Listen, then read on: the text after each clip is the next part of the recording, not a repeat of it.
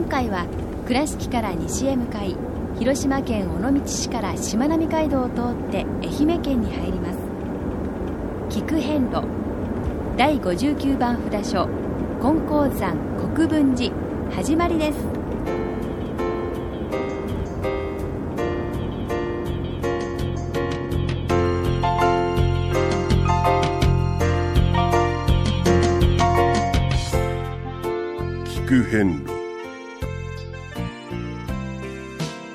四国八十八箇所をお坊さんの先立ちのもと一つずつお送りする番組です。出演は倉敷中島・高蔵寺住職の天野幸雄さん。落語家で矢掛町国正寺住職の桂米広さん。そして杉本京子さんです。この番組は仏壇仏具の法輪と J チョイス構造寺倉敷倉歯科以上各社の提供でお送りします。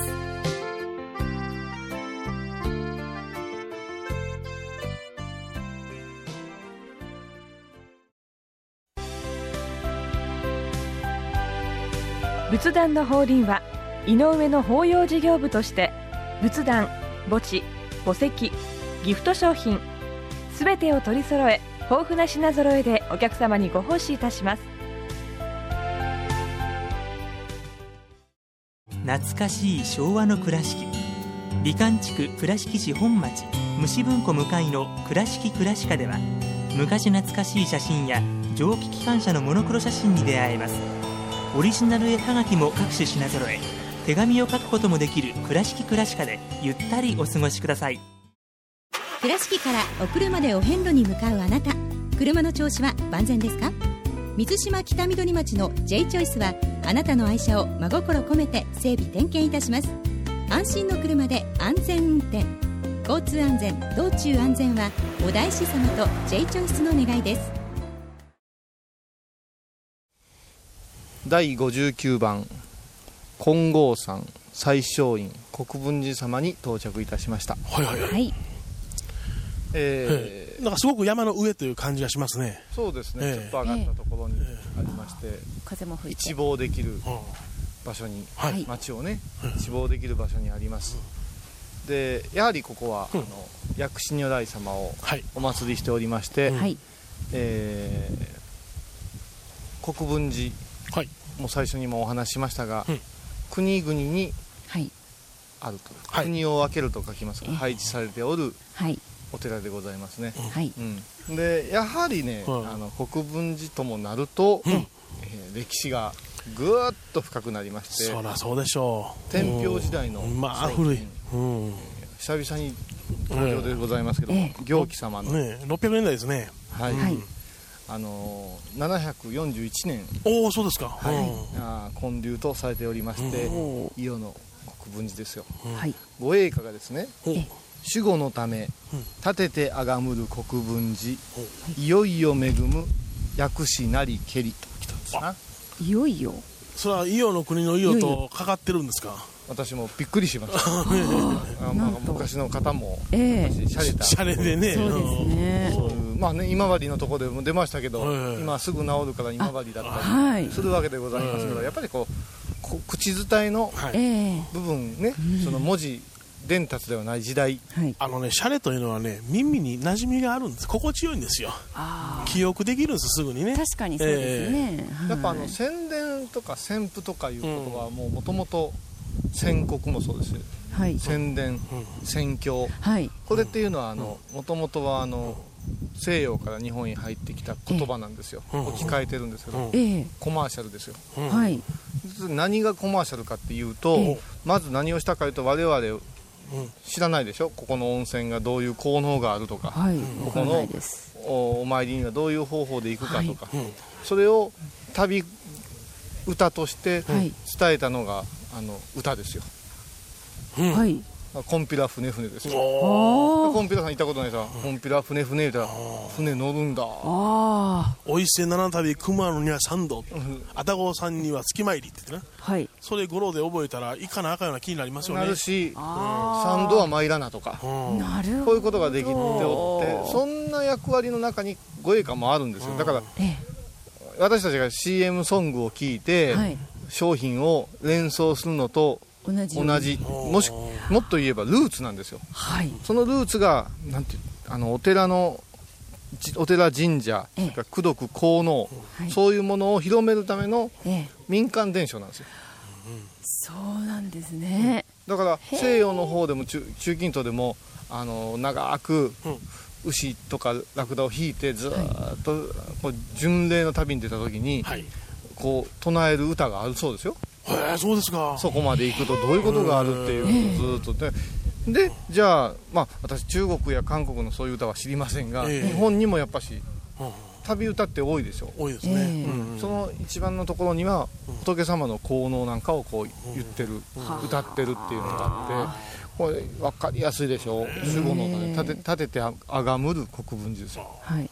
うん。いよいよ恵む薬師なりてああもう詰まってますね。凝縮ですよ、え素晴らしい、うん。伊予の国の国分寺さんは、えー薬師如来様で、はい。もうこぼれんおちんがための功徳が変満しとってこう器からポロリポロリとはい。こうじわーっと流れ出してるだからこの高台にあるよっていうロケーションが浮かんでその便でうん。もうはいおせんセットであの温泉の一つも使って帰ればすっかり湯治よっていう。治っちゃったってね、うん。こういう流れがねあのはい。こう読み取れる、まあ、そういう楽しみ方をされると皆さんの近所のこうあなんていうんですかねそういう名称なんかにもそういう歌が残ってるんじゃないかと思うんですが、はい。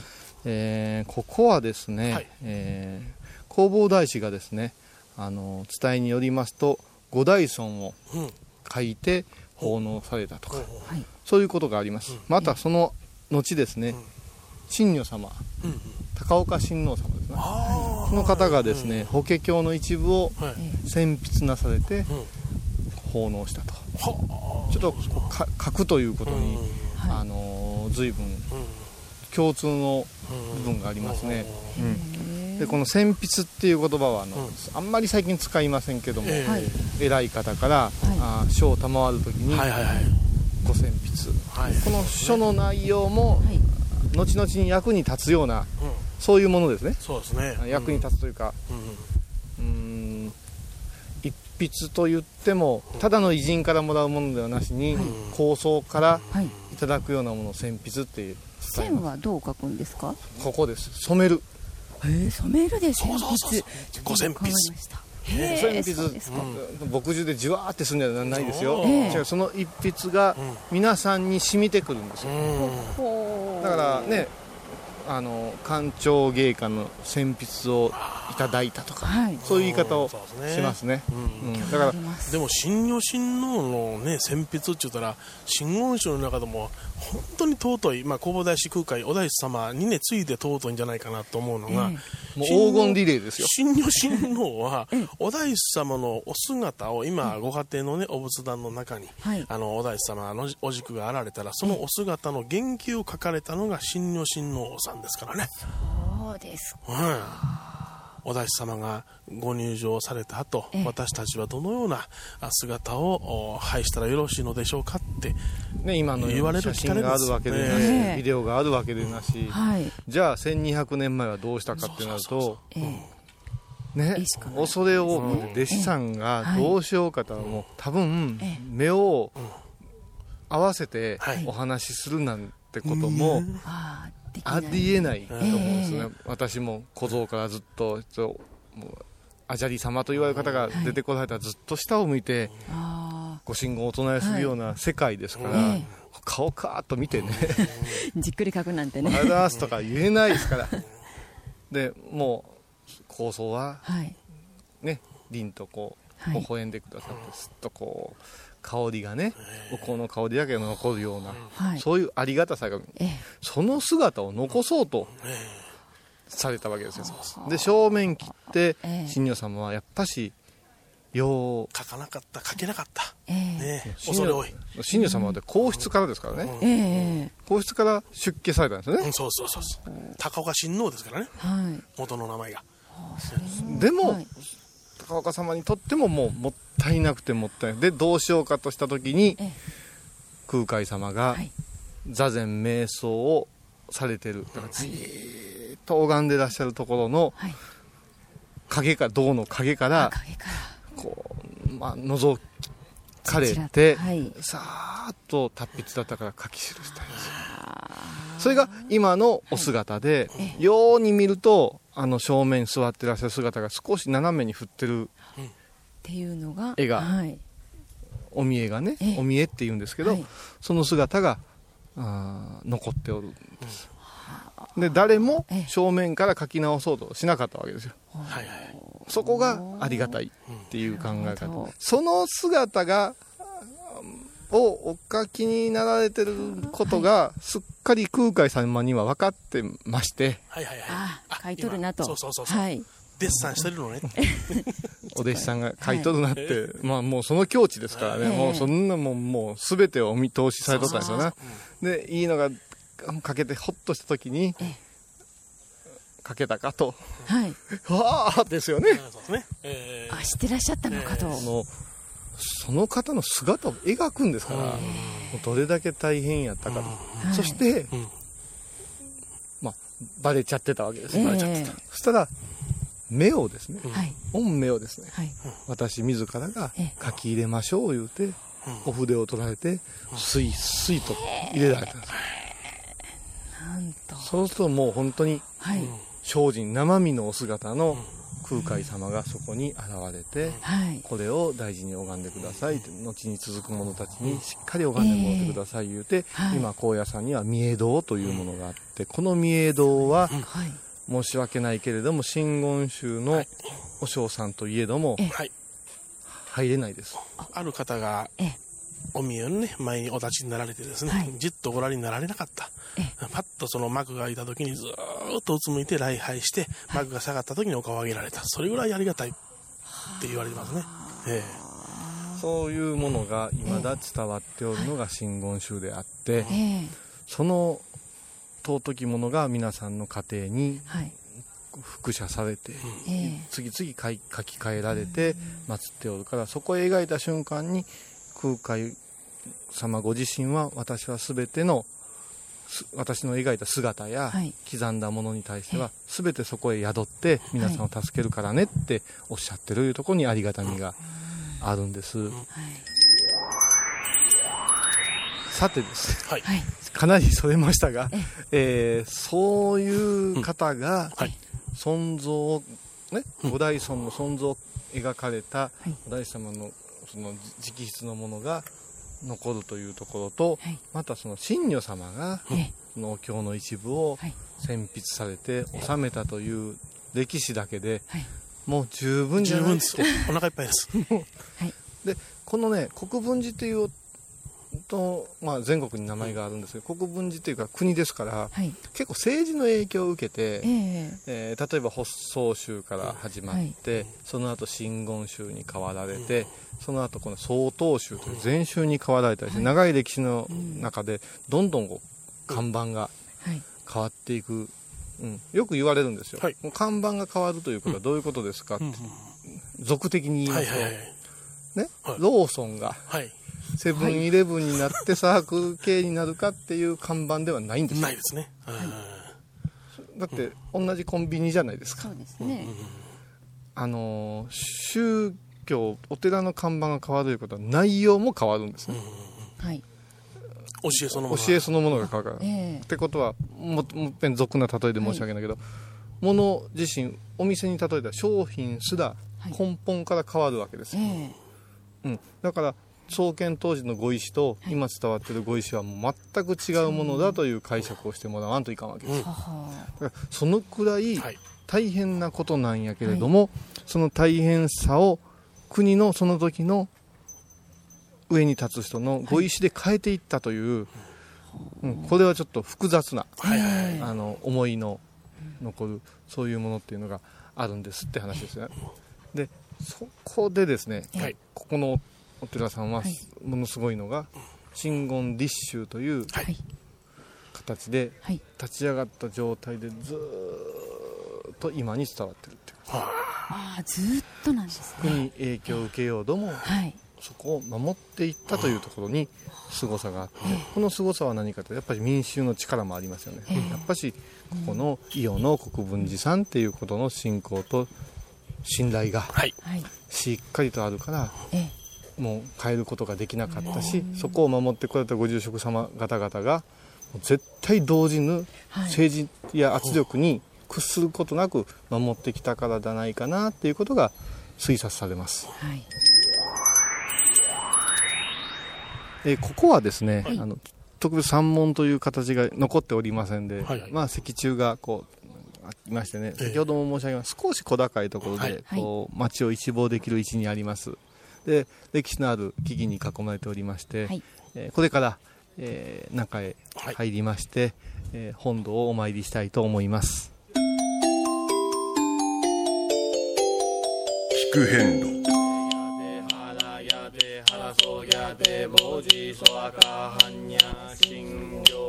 第59番国分寺ご本尊薬師瑠璃光如来様ご神言にはオンコロコロセンダリマトギソアカオンコロコロセンダリマトギソアカオンコロコロセンダリマトギソアカナム大師返上。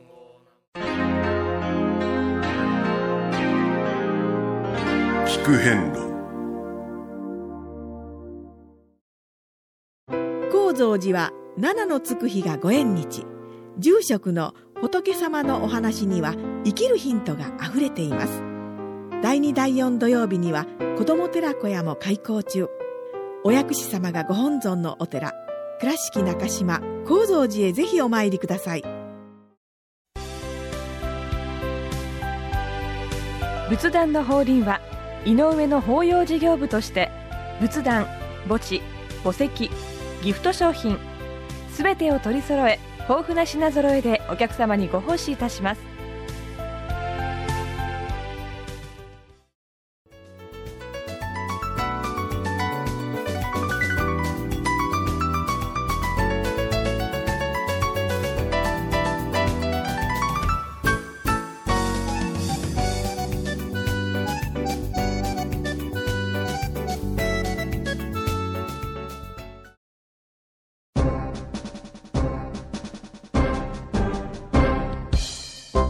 四国お遍路にまつわる物語今では見られない風景を織り込んで今では語られない伝説をお届けします創作小話「デコボコ同業記」第59番お札所国分寺さんか。竹庵国分寺と言われるお札所は3つ目やな。おお、よう覚えてるな。それぞれの国に一つずつ建立された。阿波、土佐、伊予と来たから3つ目。こちらは伊予の国分寺さんやな。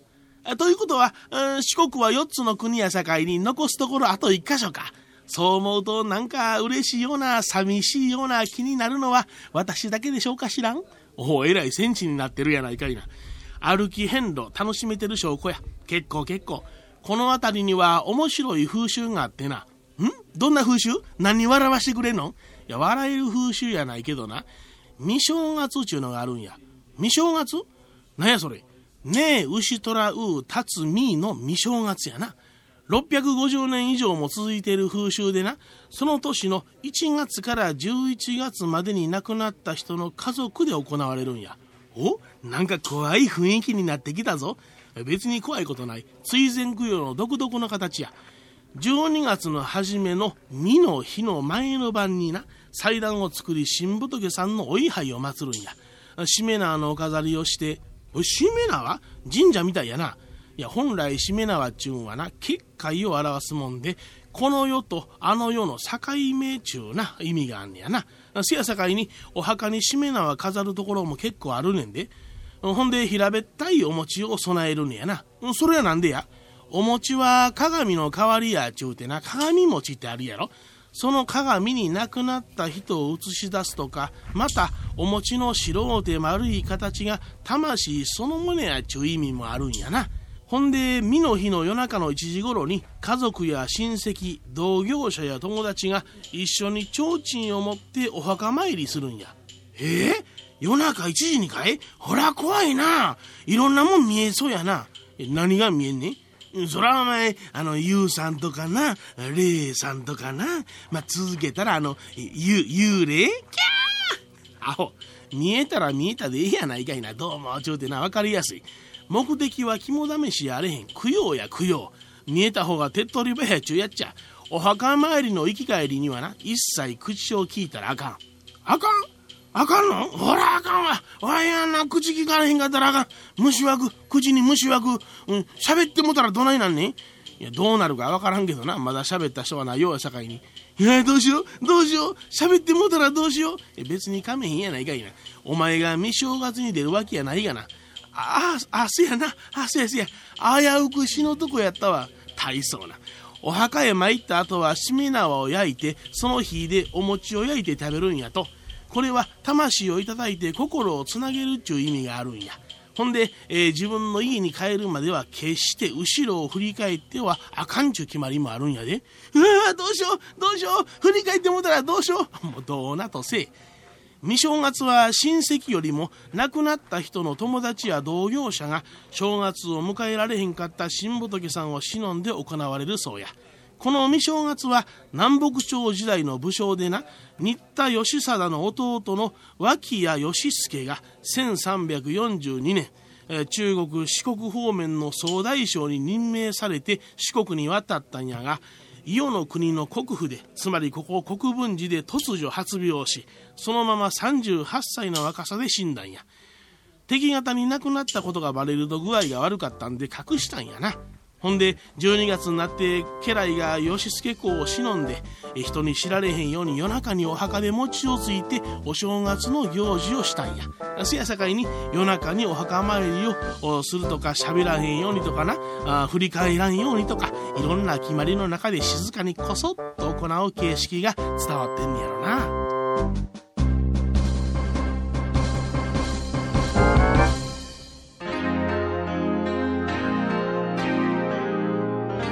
聞く変路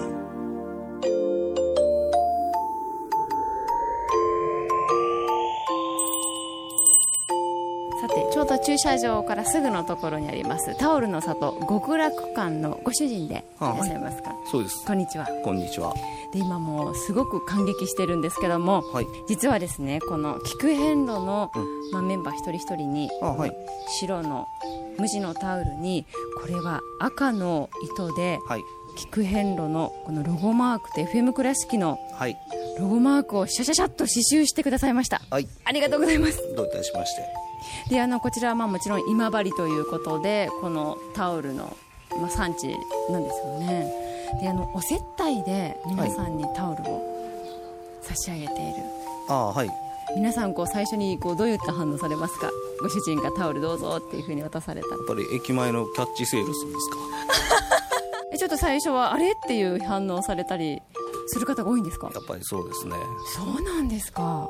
でお接待よっていうことが分かると、はい。皆さんああまあ快く受け取っていただいてます、でもあれですね。こう本当にいろんなあの県からいらっしゃったあの遍路さんたちとの出会いっていうのは多いと思いますが、はい。あの印象深かった出会い人なんていらっしゃいました？こんな方いらっしゃいましたよあ熊本から来た。はい。空手の道着着た。ええ。お遍路さん。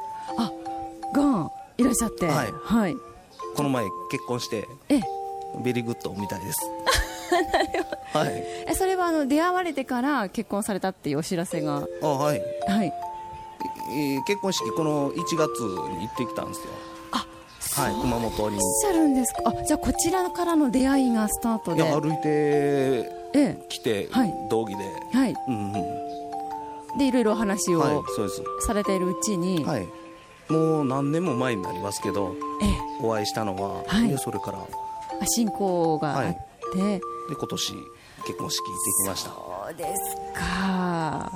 じゃあまあそういったこう長いお付き合いの方もい。らっしゃって、その方にももちろんこうはいそうです。タオルをお祝いに差し上げたり。はいしたんです。そうです。はい。そう引き出物に使っていただきました。そうですか、嬉しいですね。えねえ。じゃあまあそういったこういろんな方との出会いがあってしかもご主人のキャラクターがめちゃくちゃ明るいですよね。ええ。もうこれしか取り柄ないですか 何年ぐらいここにらもう今12年ですか。ええ。おかげさまで。あそうですか。じゃあ雨の日も風の日も。雨の日はいません。あいませんね。風の日もいません。いませんか、はい。じゃあ晴れの日とそうです。あとは暑い日も。はい。あと家庭の事情で閉まっとる時もあります。そのあたりは結構フランクにやってらっしゃるねはい。だから来てもいないぞっていつも言われるんですわ。あ楽しみにされてる方もひょっとしておかげさまでねえいらっしゃるかもしれないありがとうございます。ねはい。じゃあまたこれからもいろんな方にこのタオルのお接待はしていただいて頑張ります。はい本当にあの素敵なタオルをありがとうございました。どういたしまして。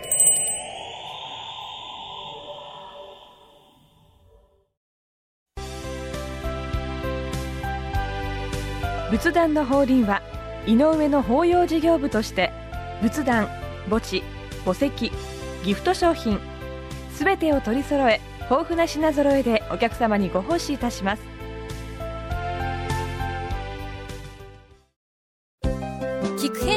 最新情報や出演者のブログを見ることができるウェブサイト聞く遍路 .com 番組をお聞きになった後でホームページをちょっと覗いてみてください。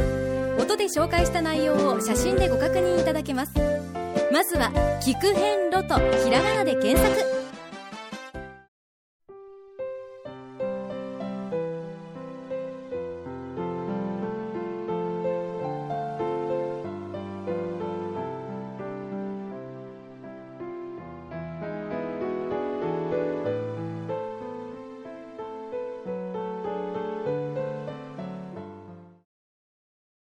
さて次回は第60番石寿山横峯寺様にお参りいたします、この国分寺様から19キロ歩くと5時間車で50分の道のりです、次回は第60番横峯寺様にお参りいたしましょう。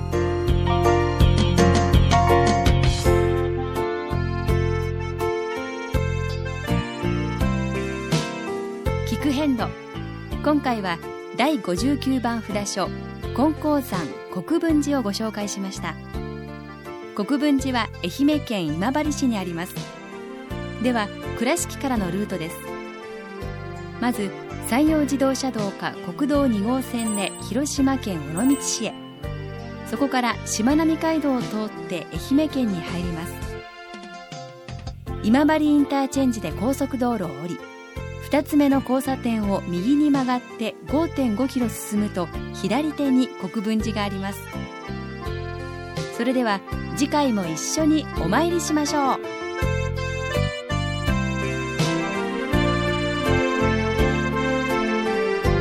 この番組は仏壇仏具の法輪と J チョイス構造寺倉敷倉歯科以上各社の提供でお送りしました。